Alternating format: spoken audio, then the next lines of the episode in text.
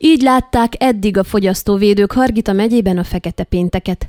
Országszerte számos fogyasztóvédelmi kihágás történt az elmúlt napokban, hetekben lezajlott Black Friday, magyarul fekete péntek néven ismert árleszállítási akciók során.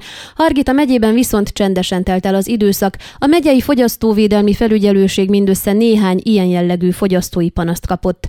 Amint arról Laurencio Moldován, a megyei fogyasztóvédelmi hatóság vezetője alapoknak beszámolt, négy írásos panaszt kaptak vásárlók vásárlóktól, akik különféle jogsértéseket kifogásoltak, vagy nem azon az áron kapták meg a termékeket, amilyen áron megrendelték azokat, vagy miután megrendelték a terméket, közölték velük, hogy abból nincs készleten, ismertette a panaszokat Laurentiu Moldován. Ezek gyakori panaszok az ilyen jellegű akciók során, az elmúlt években is hasonlókat kapott a felügyelőség, mondta megjegyezve. Ismétlődő kihágás, egyfajta kereskedői trükközés a Black Friday akciók során az, hogy a vásárlót azzal hívják fel az online boltból, hogy nem tudják azon az áron postázni az adott terméket, amilyen áron a fogyasztó megrendelte azt, mert a kedvezményes áru termék elfogyott készletről, ezért többe kerül, azaz megpróbálják drágábban eladni az árut.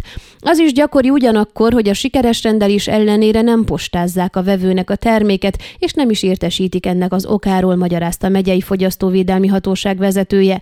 Noha országszerte számos kihágásért bírságolt a szakhatóság, Hargita megyében idén nem volt túl sok panasz, vagy nem történtek szabálytalanságok, vagy nem fordultak ezek miatt a megyei szakhatósághoz a fogyasztók, véli a felügyelőség vezetője. Ezzel kapcsolatban kitért arra is, hogy ők csak a megyében bejegyzett kereskedelmi egységekre vonatkozó panaszokat tudják kivizsgálni.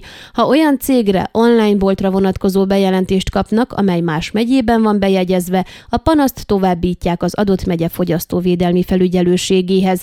Laurencio Moldován arról is beszámolt, hogy ebben az időszakban négy olyan Hargita megyei vállalkozást is ellenőriztek, amely online kereskedelmet is folytat. Az egyiknél találtak is kihágást. A vállalkozás úgy hirdetett bizonyos termékeket, hogy azoknak kedvezményes az ára, de visszanézve az árlistát kiderült, valójában nem történt árcsökkentés, korábban sem voltak drágábbak a szóban forgó termékek a vállalkozásnál. Egy ilyen kihágás legkevesebb 5000 lejes pénzbírságot von maga után, tájékoztatott a fogyasztóvédelmi felügyelőség vezetője. Azt is elmondta viszont, hogy nehéz igazolni az online kereskedelemben előforduló ártrükközéseket, hiszen mire a vizsgált cég képviselőjét berendelik a fogyasztóvédelemhez, addig az online felületen korrigálhatják az árakat. Az ilyen eseteket jó részt csak úgy tudják leleplezni, ha váratlan látogatást tesznek a vizsgált vállalkozásnál.